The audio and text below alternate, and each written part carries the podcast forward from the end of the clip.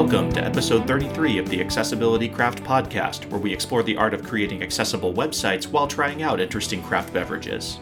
This podcast is brought to you by the team at Equalize Digital, a WordPress accessibility company and the proud creators of the Accessibility Checker plugin.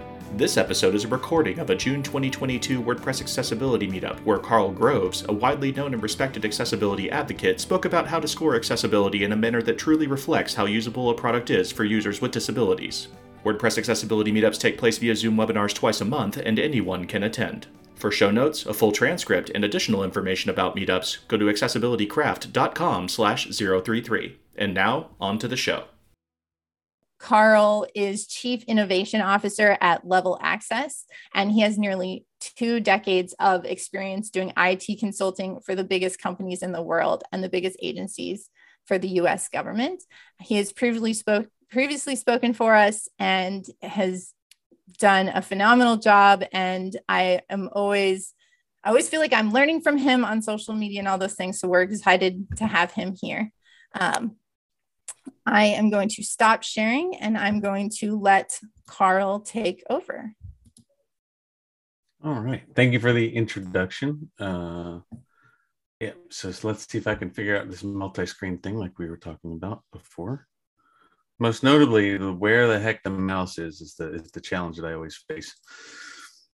All right, so um, so this is actually short. This is actually um, a pretty short uh, presentation. With my slides, there's inevitably going to be somebody who says, "Can I uh, can I get a copy of your slides?" With all of my presentations, I actually don't have anything meaningful on the slides as you'll see usually it's a background image and then and then a couple of words unless there's data being presented and then that's a different story.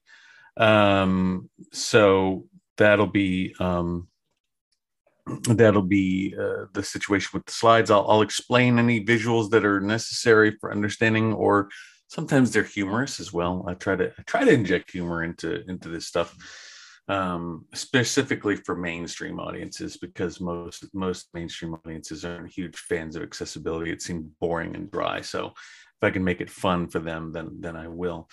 Um, so super happy to be doing this one. This is a topic that is actually very very interesting to me. In particular, I've been doing this stuff for a really long time.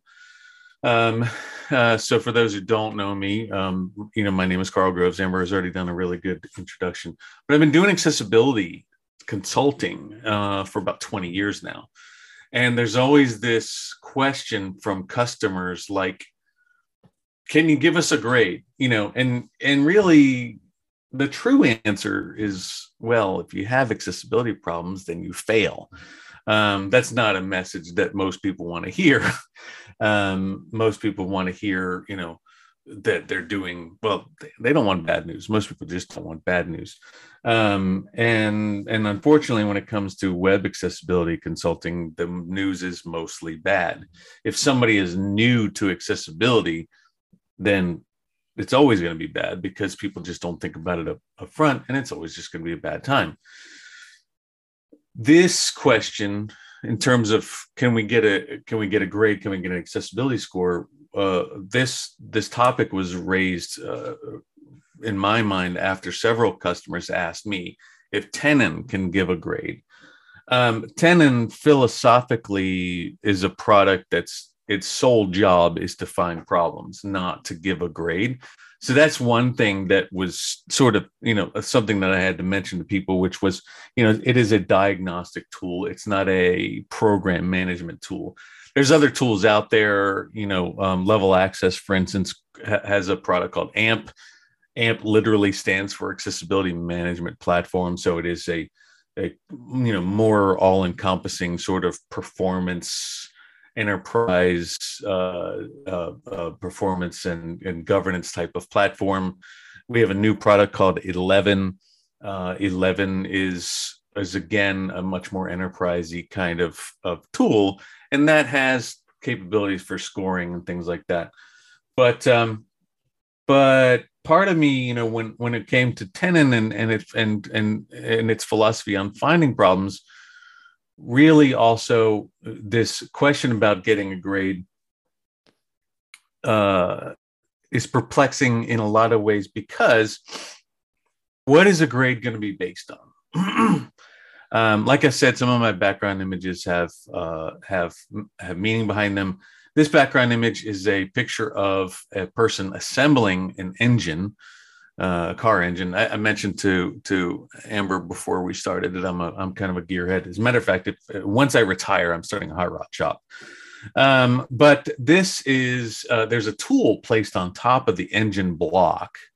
Um, it's a metal bar bolted to the block, and its job is to find what's called top dead center. Top dead center is, especially top dead center on cylinder one, is how you know how to time the engine's ignition and, and all this other stuff. So, what are we going to base our grade on? Um, that's question number one getting a grade for something, a grade is really actually kind of simple. You divide the past things, past as in the things that have that are good, by the total things, multiply that quotient by 100, then apply your standard North American grading scale to it. A is uh, 90 to 100, B is 80 to 89, C is 70 to 79, so on and so forth. So, uh, if you subject your website to 20 accessibility tests and you pass 15 of those tests, you get a 75, which is a C grade, and you're done. And that is actually the answer to how to score something for accessibility, at least when it comes to an automatic testing tool. Depending on your manual methodology, this idea works there too. Um, there's a number of flaws with most manual testing methodologies that I'll talk about as we go through this. Um, so that's that's really my answer. Like, if you're not going to listen to anything else, if you were, if you're like, you know, uh, you just want the answer to how to get a grade, it's past items, total items, divide those, you're done. There's a lot of things other people talk about when they talk about grading. Um, and so you you hear people when they're talking about this concept of of applying a grade. There's there's people who have other things that they want to think about when they talk about the grade. Uh, one of those things could be um, relevance, right? Um, background image here is, is a protest poster uh, someone's carrying, and the words on the protest poster says, "I can be persuaded by a logical argument." Um, okay, so thinking about relevance actually is, is an interesting one. Most, if not all, automatic testing tools are unable to give a reliable score um, because they don't track anything but failures. And this this goes back to the Tenon philosophy, but it's also true for almost all other tools out there. If you think about it, they're not telling you what is good; they're telling you what is bad. They're telling you they've found an issue, they found a problem. And so there is no concept of relevance in terms of performance. They have no, there's no concept of passing other than by virtue of not failing. And you see this a lot um, when people are talking about accessibility. They're saying, um, I want a clean score from Wave or a clean score from Axe or whatever. You know, we got no issues. Just because an automatic testing tool didn't find any issues doesn't mean that you haven't gotten any issues. What it means is that you've got no failures from the things that that thing tests. And so a past condition is created by either not failing the existing tests or the tests not being relevant. Um, and this is actually why Tenon doesn't give a grade. It's because it doesn't track what tests are relevant or passed. It just text, tests failures.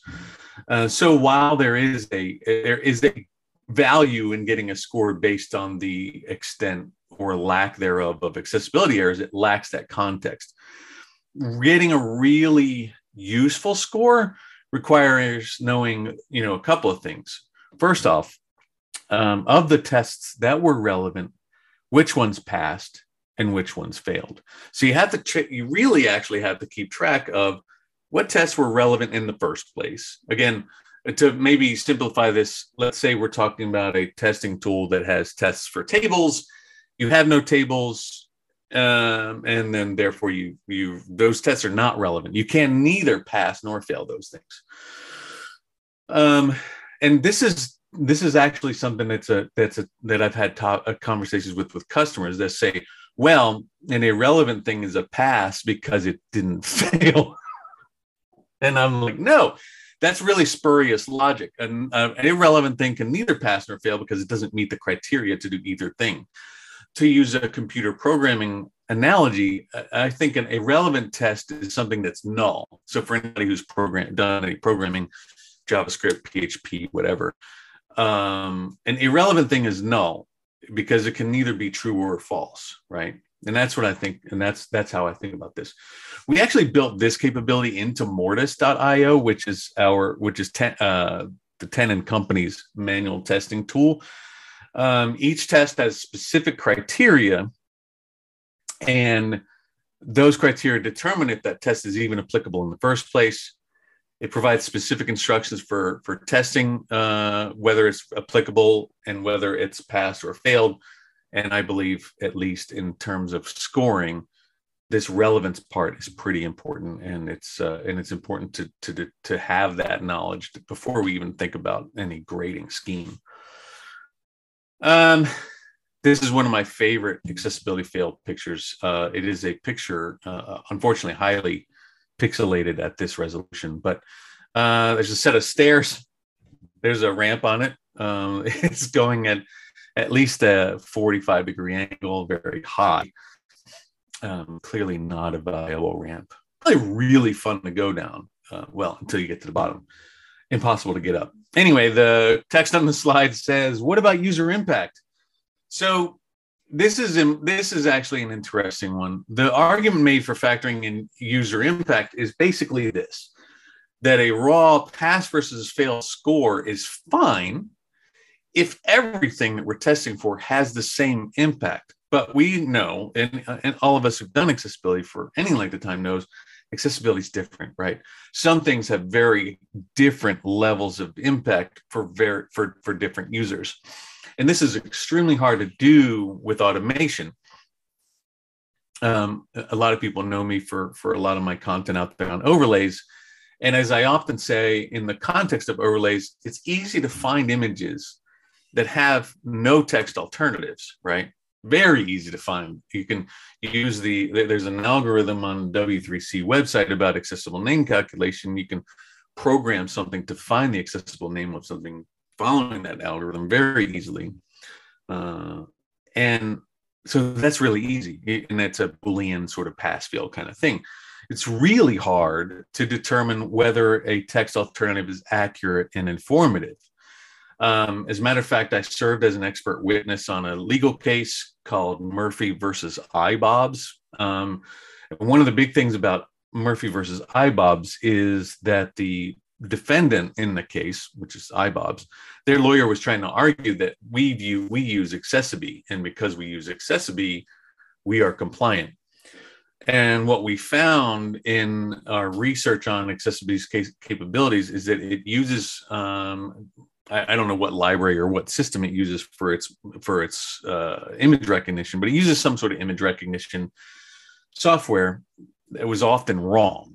Um, so when we were talking about you know looking through the machine generated uh, art, uh, text alternatives that were provided, a lot of them were completely wrong. Sometimes they got the content of the image right, but not the context. Um, so uh, so we know it's really, really, really hard to determine whether text alternative, uh, if, if it's applied, is, is correct in the first place. But then there's this whole issue of if the text alternative is wrong, how wrong is it, right? If we're using this, or if we're gauging our score based on user impact, um, how bad is it that it's wrong? Right? So in in for instance if uh if if it's a picture of a product and they describe the product but they get i don't know the color of the product wrong how big of a deal is that? Versus how uh, versus whether the text alternative is, is wrong enough that it, that the user is missing important information it's not conveyed any other way on the page and so on and so forth. That's a different story right? Um, in one case we're talking about nuisance and in the other case, we're talking about complete failure of a, of a core system task. Another thing is that some issues impact multiple user types, and those impacts may may vary. So a missing uh, missing label on a form field, uh, or missing programmatic association for that label uh, could cause impact. Uh, could cause an impact for uh, person on voice dictation software, but they could use the mouse grid something like that. And a person who's blind could screw it up completely. So we have a high impact for one population, a medium to low impact for another population. How does that weigh in? For for us with Tenon and Mortise, what we do is we actually factor some of that stuff in into the prioritization scoring. Uh, the prioritization scoring that we use has a number of factors that that contribute to the prioritization score, um, and that's really sort of a and sort of th- this severity of impact is is combined into the into the prioritization, not the actual score, so to speak. And priority is simply an, a measure of urgency that you really want to fix the issue. In other words, you fail, and it's kind of how badly are you failing. Um, that being said, I, I kind of remain open to the idea that um, that severity should be its own metric, but I don't still don't know how to apply that to an accessibility grade. That that kind of brings its own set of challenges. Uh, what about volume? So the picture here is actually a picture of a tulip field in uh, the Netherlands. I'm assuming millions upon millions of red tulips are in this picture. Okay, uh, so the text on the slide here says, wait, what about volume? Um, so at its most basic, the more issues a system has, the lower its quality. Um, and this is not unique to web and it's not unique to web accessibility. This is actually a metric that's uh, pretty well tracked uh, uh, traditionally in software um, QA before the web even existed. Uh, but basically, in the context of accessibility, the more accessibility issues a, a system has, the higher the higher the higher the number of the accessibility issues, the lower its accessibility grade should be. Right? It's a lower quality system. Um, so raw issue count, the, the difference here is on the web, raw issue count isn't really useful without additional context, right? And so this is where the uh, concept called defect density comes in. Um, it takes into consideration the number of issues in in the uh, number number of issues in the code versus the size of the page. Um, and so Tenon was actually the first accessibility testing tool to provide this metric um, but I didn't come up with it myself. This is again, it's been traditional QA thing for a long time. In traditional QA, its defect defect density is uh, number of issues per 1,000 lines of code. They call it KLOC, uh, number of issues uh, per kilobyte of code. Because websites have many uh, blank lines and a lot of white space, what Tenon does is it collapses all the white space and uses that as kilobyte of source code comparison. And so the logic for defect density is pretty straightforward, right? A simple web page with a lot of issues is worse than a complex web page with the same number of issues. So when I talk about this with customers, what I say is imagine that you test uh, the Google homepage, right? Google homepage has like a logo, search form, button on the top and bottom co- corners there's other links settings menus and stuff like that. But feature wise super super simple page. Um, we test that we get 100 issues. And then we take the msnbc.com web page and we get 100 issues. Msnbc.com obviously is much more complex. Um, and lots lots more content lots more code of course. So 100 issues on google 100 issues on msnbc if we just count raw issue count of course that's um, they're going to seem the same. They're going to seem equal. But we know for a fact that that's not the case. If there's 100 issues on the google homepage that means very simply that it's a worse page. It's a much more simple page. And in practice what we've seen uh, is a strong correlation between density and usability. Uh, pages that exceed 50% density on Tenon are found to be more difficult for users to deal with in the real world. So, as density increases, uh, the likelihood that users are going to be completely unable to, to use the content and features on that page. Um, and at, at, this, in my opinion, actually begs uh, the question as to whether density is really the actual true metric that we should measure a grade on.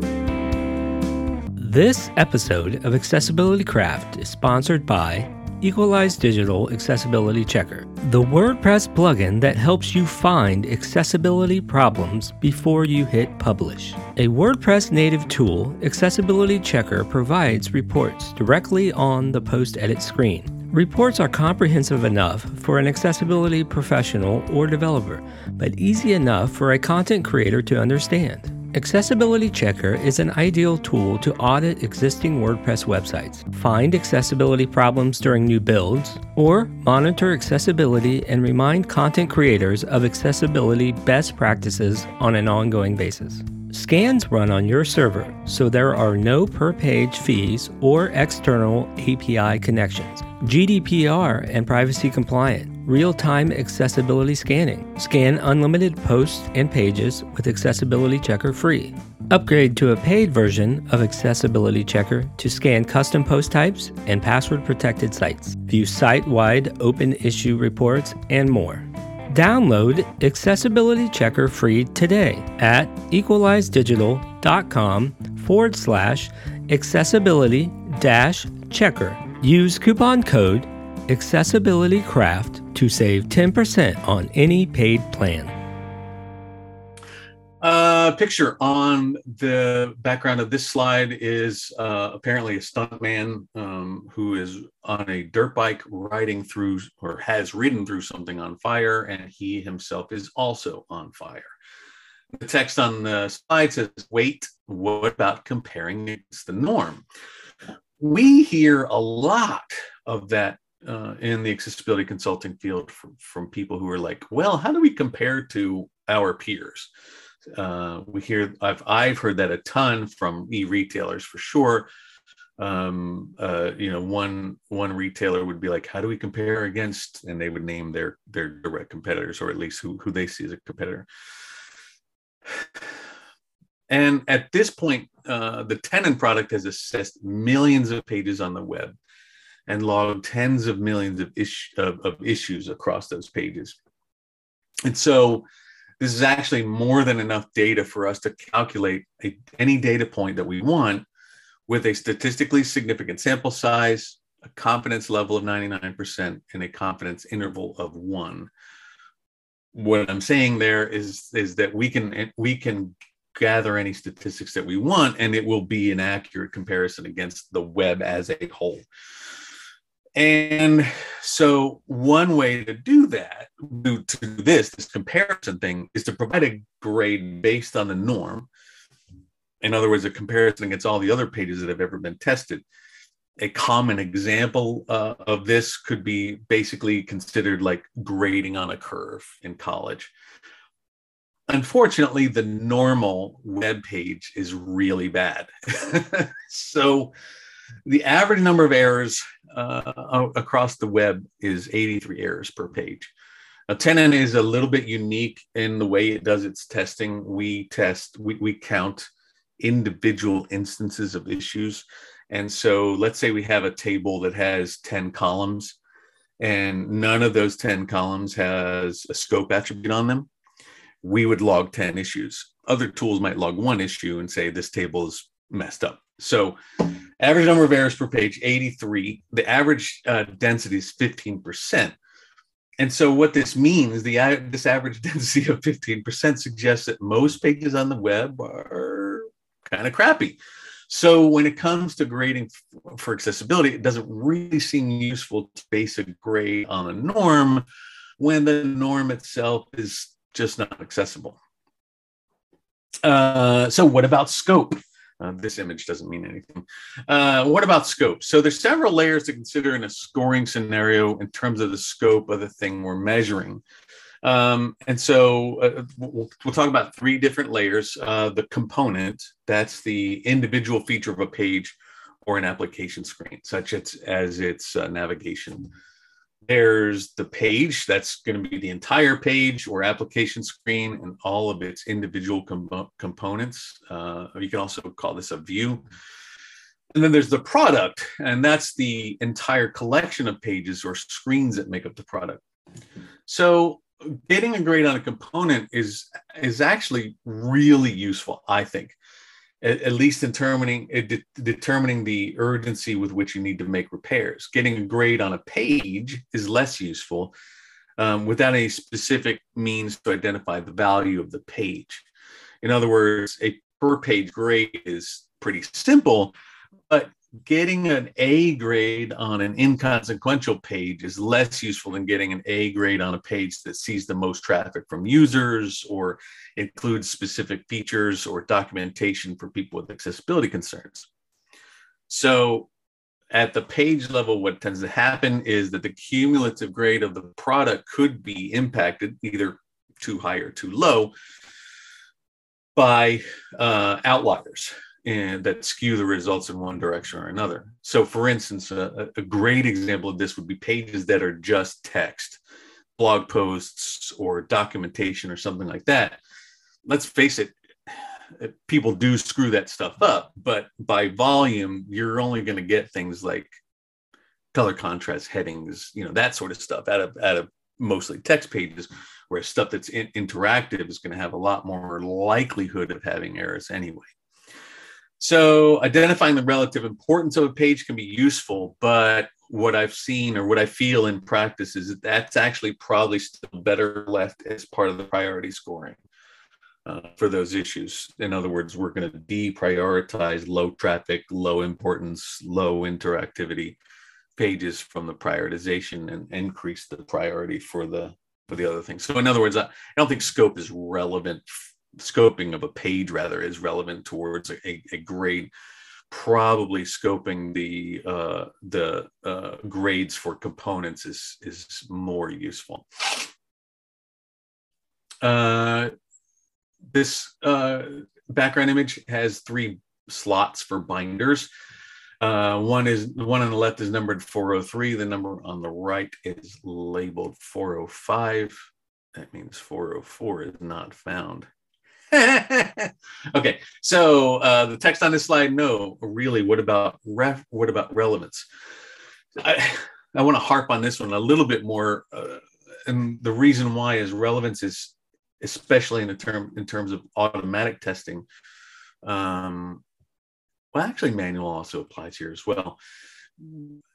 Whether these, no matter how we're running this assessment, the relevance of the grade is directly tied to the completeness and relevance of the test set. Um, so more the, the really simple one in terms of automation is the more tests you have, uh, the more complete your coverage is going to be. Of course, um, as anyone who's involved in automatic testing in general, automatic like unit testing and stuff like that, testing irrelevant stuff or testing inconsequential stuff is a problem. You don't want to just sit there and have a pile of completely irrelevant tests. Assuming, however, we can have a very large set of relevant tests for our system, the more the merrier, right? So it pays to use a product that has a large number of tests. So if you're using, uh, you know, if you're, for instance, basing your score on something you get out of Lighthouse, um, Lighthouse is good, and the tests within Lighthouse are very good, but there's not a lot of them. Okay, they've chosen to use a subset of the Axe tests. Even Axe doesn't have as uh, uh, uh, as many tests as say AMP or 11 or Tenon. So that's an important thing to mention. You can close that gap, of course, and you can close that gap with manual testing. And again, you have to have a codified set of manual tests, complete instructions, step uh, steps and, and requirements for uh, determining relevance and uh, uh, you know relevance accuracy and and all that sort of stuff. So you can get a hundred percent coverage reliably if both your automated and your manual testing is of course complete. So uh, our uh, picture here in the background is another uh, gearhead one. This is a person who's assembling an engine. So he's got pistons on the table and a cylinder head. And our text here on the slide says putting it together. So it turns out really in my exploration of this topic that there's there's really two things that are that are most important with um, creating a grade that's relevance and number of tests or really one thing a relevant number or number of relevant tests. That's the most important part. Relevance is really vital. If you have 50 tests to do with forms but you have no forms on the thing you're testing then considering those tests into a grade makes no sense and artificially skews your data. The number of vital uh, number of tests is vital because if you don't have a complete and thorough list of tests uh, then you may not be gathering enough data upon which to base the grade in the first place, and you'll wind up with a score that's not accurate. Um, by the way, you also might remember that I talked about defect density. Um, I mentioned that defect density itself may suffice as the only necessary metric for a grade, but what I found when I when I was looking at Tenon's data is that once you start tracking relevant tests and past tests, density is actually actually automatically figured into that. So either one of those is a fine metric, density or uh, or the grade itself, because they're both sort of synonymous at this point.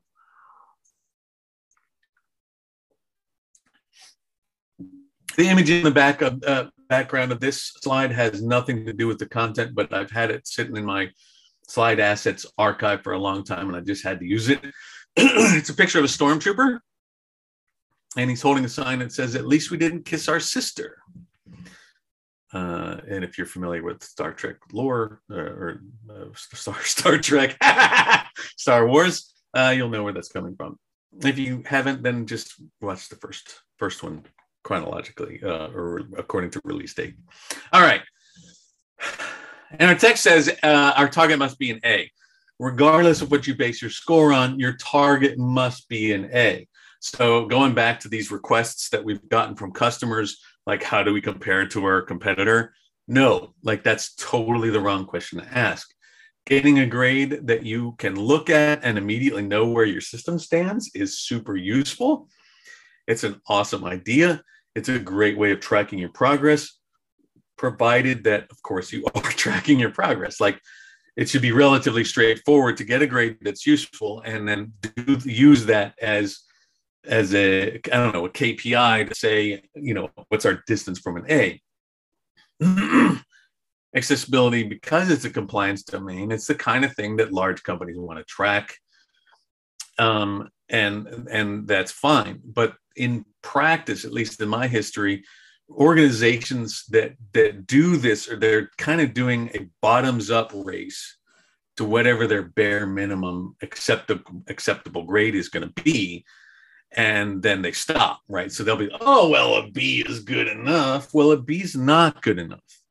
Um that you know that's going to be their target. They're going they're not going to look any further. And so that's why the desire to pursue a grade really is kind of misleading and dangerous anyway. Um, and so I want to read from you the WCAG, um, the WIC, quote from WCAG standard. And it says, conformance to a standard means that you meet or satisfy the requirements of the standard. That seems pretty self-explanatory. In WCAG, the requirements are the success criteria. To conform to WCAG, you need to satisfy the success criteria. That is, there is no content which violates the success criteria. So the at a glance ability to see a score and intuitively understand how far away you are from getting that grade is cool, but choosing a, a, less than perfect grade as good enough is dangerous, especially when you are working for an organization that has a high risk uh, profile, e retail, banking, travel, that sort of stuff. Or you have you know reg- you're subject to regulatory oversight if you're um, you know if your organization's of a certain size in canada or europe or your federal agency or something like that like you have to comply with all of the success criteria at the chosen level of WCAG in order to be considered compliant. A b is not compliant a c is not compliant. So that's that's it's important to keep that in mind that anybody who asks you this question like what's our grade is if you have any issues you are non-compliant and that's really kind of the message that they need to get a grade is good for determining how far away you are from that Uh, so the background image here uh, is another funny one. It says if this, uh, it's a picture in, in a bathroom. Uh, part of this part of the sign is cut off, but it says if there's if this bathroom needs service, please turn on the switch. Um, uh, below that sign is the switch plate that has no switch. uh, okay, so the text on this slide says uh, there's much more. Uh, there, there's only one true metric, and this is actually one that I that I um, I borrowed from uh, borrowed from a friend of mine who was doing accessibility compliance at Google, um, and he mentioned this to me that there's really only one thing that we need to track. There's only one real KPI, and that is will users with disabilities want to use the product? Um, and, and for this, I'll take us back to another quote from the WCAG standard. It says, although these guidelines cover a wide range of issues, they are not able to address the needs of people with all, all types, degrees, and combinations of disability. And so the real approach for scoring it really requires us to interact with the real users uh, watch them use the product. Ask them one of these three questions. If you're not a current user of our product would you want to use it? Or if you are a current user of our product would you continue to use it? And third if you're a former user of this product would you come back to using it?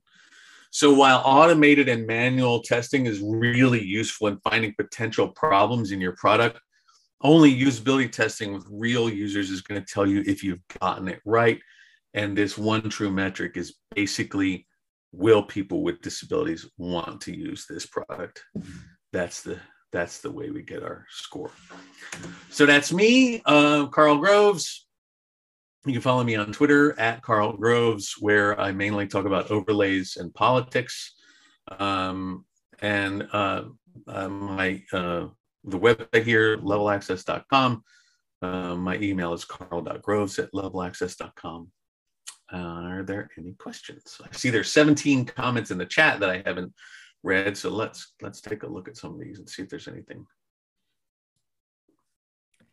Uh, there were a couple of um, comments about, let's see, let me go back through about um, measuring against, which I think you might have touched on, but just in case, you know, measuring against that that base of other sites, most of which most of which have problems.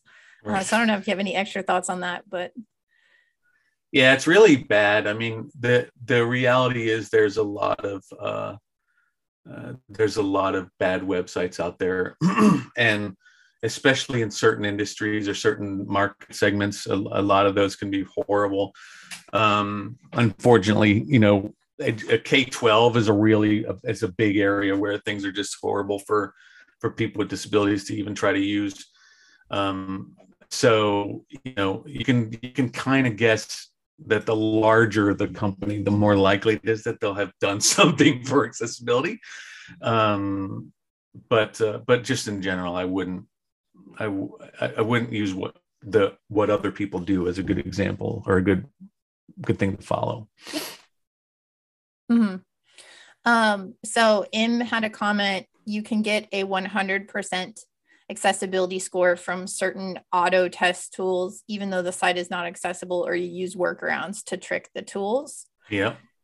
I, I think a good follow on question like that is Are there common tools that people use that, and I know like I'm not asking you to bash on anything, but things that you're like, you know, you wouldn't recommend, or obviously your product is a great product, but are there other things that can be helpful in finding some of the obvious problems, um, but that won't create a misleading view of what the accessibility status of the product is or the website? Uh, well, first off, uh, I would say that um, I would say that any testing tool is good uh, as a way to get started because you're testing. You know what I mean? Like I, I got to say that there are tools out there. Um, there's so, certain legacy tools that I've seen people use that are really old and sort of out of date and things like that. Um, I'm not going to mention their names because I don't want to disparage anybody, but I would say that you know I, I mentioned before Lighthouse. Uh, Lighthouse uses a subset of the Axe rule set. The tests are good. If you're if you're using Lighthouse uh, and you're doing testing with it, or using Accessibility Insights from Microsoft, which also uses a subset, um, those are good tests. You know what I mean? And if you're finding that st- if you're finding stuff with those and you're fixing them, you're already doing a good thing. Um, you're not getting a grade because they're they again they're just a subset. Um, what I would caution is people trusting any tool as gospel. Um, we see this a lot with um, with legal cases. There's actually a law firm in Beverly Hills that's that fires out these demand letters, and they base all of their stuff on Wave. Now, Wave is awesome. It's the it's it's the number one downloaded and used accessibility testing tool for a reason, right? But Wave in the hands of an amateur can be deceiving. You know, you see because what it's going to list on Wave is outright errors, color contrast problems, which you do sometimes need to verify, then warnings and also information. The warnings could be completely irrelevant. They could just be wrong, and and that's fine because they disclose that it's a warning. And then the information ones, that's just for information for you to to assist you when you're doing your manual check checking. But a lot of people don't understand that, and they'll take it as gospel. Or even even my tool or others uh, will have an accurate test, but there's a conditional thing that makes it irrelevant, right? Um, and so you know, uh, I, u- I used to use this line from I used to work at a Harley dealership a long, long, long time ago, and there was a mechanic there. We called him Old Man Brian. His name was Brian, and he, he's old. But uh, he used to say there there was this this younger kid that worked as a mechanic next to him, who he had the worst Snap-on habit in the world. Snap-on is a is a tool company. They they'll drive to like you know shop, auto shops or something like that. They sell you tools, and they they have the best tools. They're phenomenal tools. Snap-on is, but this kid had always had to have the the latest and greatest stuff. And Brian would say, "It's a poor mechanic who blames his tools for you know not getting the job done right." And I and I I carry that over to everything else. Like if you don't understand what the testing tool is doing, then you're going to have problems. You know, like you're going to get misled, you're going to chase your tail, you're going to not. So that's the only thing I would say about about some of that stuff is is tool quality is a big deal. Understanding the tool is even bigger. For people that are just getting started, what resources do you have for like learning or trying to better understand the tools and what and creating what their process should be for testing? Ooh, that's a good question. Um, for anyone involved in accessibility or anyone, especially anyone new for accessibility, go to the WebAIM website. Uh, webaim.org, you know, they were instrumental in the, the, both their website and their discussion lists were instrumental for me when I was beginning, uh, starting out, and I still point point people there. Huge shout out to the folks at WebAIM. Um, I love them all dearly. Uh, small plug uh, Level Access has released Access Academy. Access Academy is um, awesome. Got some free courses, and it, it talks about everything from strategy to developer stuff. Awesome.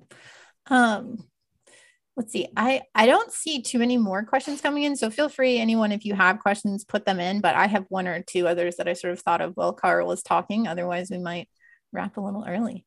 But um, so one thing I was wondering, because you mentioned that there are some law firms that just use the testing tools. Um, is there, do you feel like there is a good response to that if someone has a client that gets a demand letter? I mean, obviously, the ideal response, of course, is make the website accessible or do user testing and prove that it yeah. already is and that that was a false flag on Wave or whatever that might be. Um, but do you have any thoughts on that? Having been involved in some of the lawsuits as an expert? yeah, I mean, it's really it's kind of a it's a huge topic because there are trolls out there who um you know they'll go away for four thousand dollars, right? And some of them, not all of them, a lot, a lot of them want, want, want real money, but there's some of these folks who just they'll they'll, they'll just settle for like four grand. They'll they'll go away, and you got to ask yourself, like my lawyer, at least when, uh, before we got acquired by Level Access, my lawyer was five hundred dollars an hour. So, you know, we're we're not talking a lot of time before that four thousand dollars is run out when, with with me paying my lawyer to fight this thing. The other reality is, um, they probably have a good complaint, right? So if if you have uh, if you have a website and somebody reaches out to you and says we're going to sue you, unless you know for a fact your website is is accessible, they might have a point, and that's a huge that's actually a huge problem. It makes it really hard to defend. Um, obviously, the bigger your company, the more money you have to fight this sort of stuff, and there you go. But um, you know, there's uh there's something to be said for just fixing your stuff. As a matter of fact when it comes to when it when it comes to a legitimate complaint all paths lead to you fixing your stuff. If you follow the possible options we actually have a flow chart there's a blog post on the on tenon website blog.tenon.io and i forget what the blog post is titled but um but we have a flow chart and it says basically all paths lead to fixing your stuff. Either you if you fight the if you fight the lawsuit and you win, the only way you're winning is because you already have an accessible site. If you settle, you have to fix your site. If you lose, you have to fix your site. So there's only one way to deal with lawsuits, and that's to fix your site. um, so that's the one thing I would say. The other part, just strategically, is that some lawsuits can be mooted. Mooted, mooting in legal terms is a strategy where you basically pull the rug out from underneath the plaintiff by making it no longer an issue. So fixing your site before the trial date. And then you have the trial, you have the lawsuit thrown out and so on and so forth. That's uh that's legal stuff that I can't get into any more than that, other than knowing that I have seen it happen and participated in it happening happening, but there's lots of legal mumbo jumbo behind that that I can't I'm underqualified for. Yeah, well, I, I mean, I appreciate the thoughts, and and I mean, obviously, that would be the most ideal response, right? Is you get a complaint and you just go fix it, and you say, "Oh, thanks for letting us know. Here's yeah. the fix on our website." yeah. yeah. Uh, so uh, someone said um, they're trying to learn web development. I find myself paralyzed because I'm terrified of learning inaccessible practices because accessibility is usually treated as an afterthought can you recommend any uh, courses? I think they're referencing on web development that account for accessibility throughout. Man, you know, I wish there was a, a good answer for that. Um, So I I know Joe Dolson does some LinkedIn learning stuff. I don't know if he has I know he has one on accessibility I'm not certain yeah. if he has any without going and looking if he has just web development courses, but I would guess if he does on LinkedIn Learning, that might be a good resource. Yeah. Yeah, that's true. There's a couple of LinkedIn Learning courses um, that are out there that have done that, that have covered some of that. Joe Dolson, I think Marcy Sutton had some stuff out there um, Gerard Cohen. I think he did one on, on lynda.com or something like that. Um, I just put a link to an Amazon uh, purchase for a book called Designing with Progressive, Progressive Enhancement. Um, that the book is a little bit on the out of date side when it comes to like modern practices. However, if you're just learning web development, this this is going to cover a lot of really good stuff. Um, that will be that'll be a big deal because it'll talk about JavaScript. It has you know it's HTML, CSS, CSS3 stuff. So it's it's semi modern, but um, a lot of the JavaScript in there is is jQuery rather than you know more modern framework stuff. But that that will teach a lot of the fundamentals for that stuff, and also again again this is another one that's really out of date. Beginning JavaScript with DOM scripting. Uh, a little good friend of mine, uh, Christian Heilmann, wrote this book. Uh.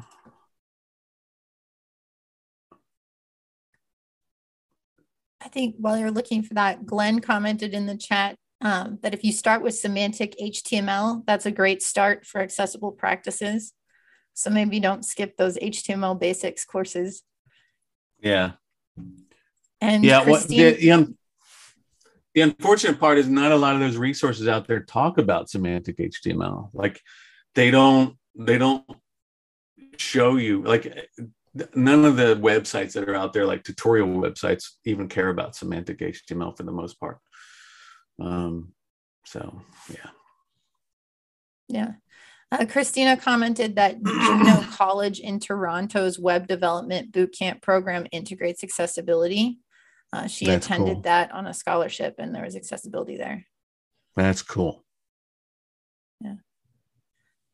Here's a, a question that might that is very current. So, how does accessibility fit into metaverse and Web three and future emerging technologies like virtual reality, AR, VR, MR? I'm not. I don't even. I know it like AR. I know VR. I don't know MR. What is the scope of accessibility in these areas? Do you have thoughts on this? yeah Karen? that uh, so glenn walker can answer that one which is uh, thomas logan uh, thomas logan is is probably the the first resource i would point anybody to for for ar and vr stuff um so yeah And that's uh, Glenn posted in the chat just in case anyone can't see it. Thomas Yeah. Logan of the A11Y NYC meetup. yeah Do you know if those are virtual meetups? yes Yeah. So Yeah. anyone could join. Great. Um, there was a comment or a question later on um, or earlier back that said one thing I've considered is using a VPAT template for developing an accessibility score. So removing the non-relevant items and creating a score per accessibility level. For example, level A only has 10 relevant I- items, divide that by 100 or so on for each level. Does this seem problematic? And the person said, keeping in mind this is for clients who just really want to have a score.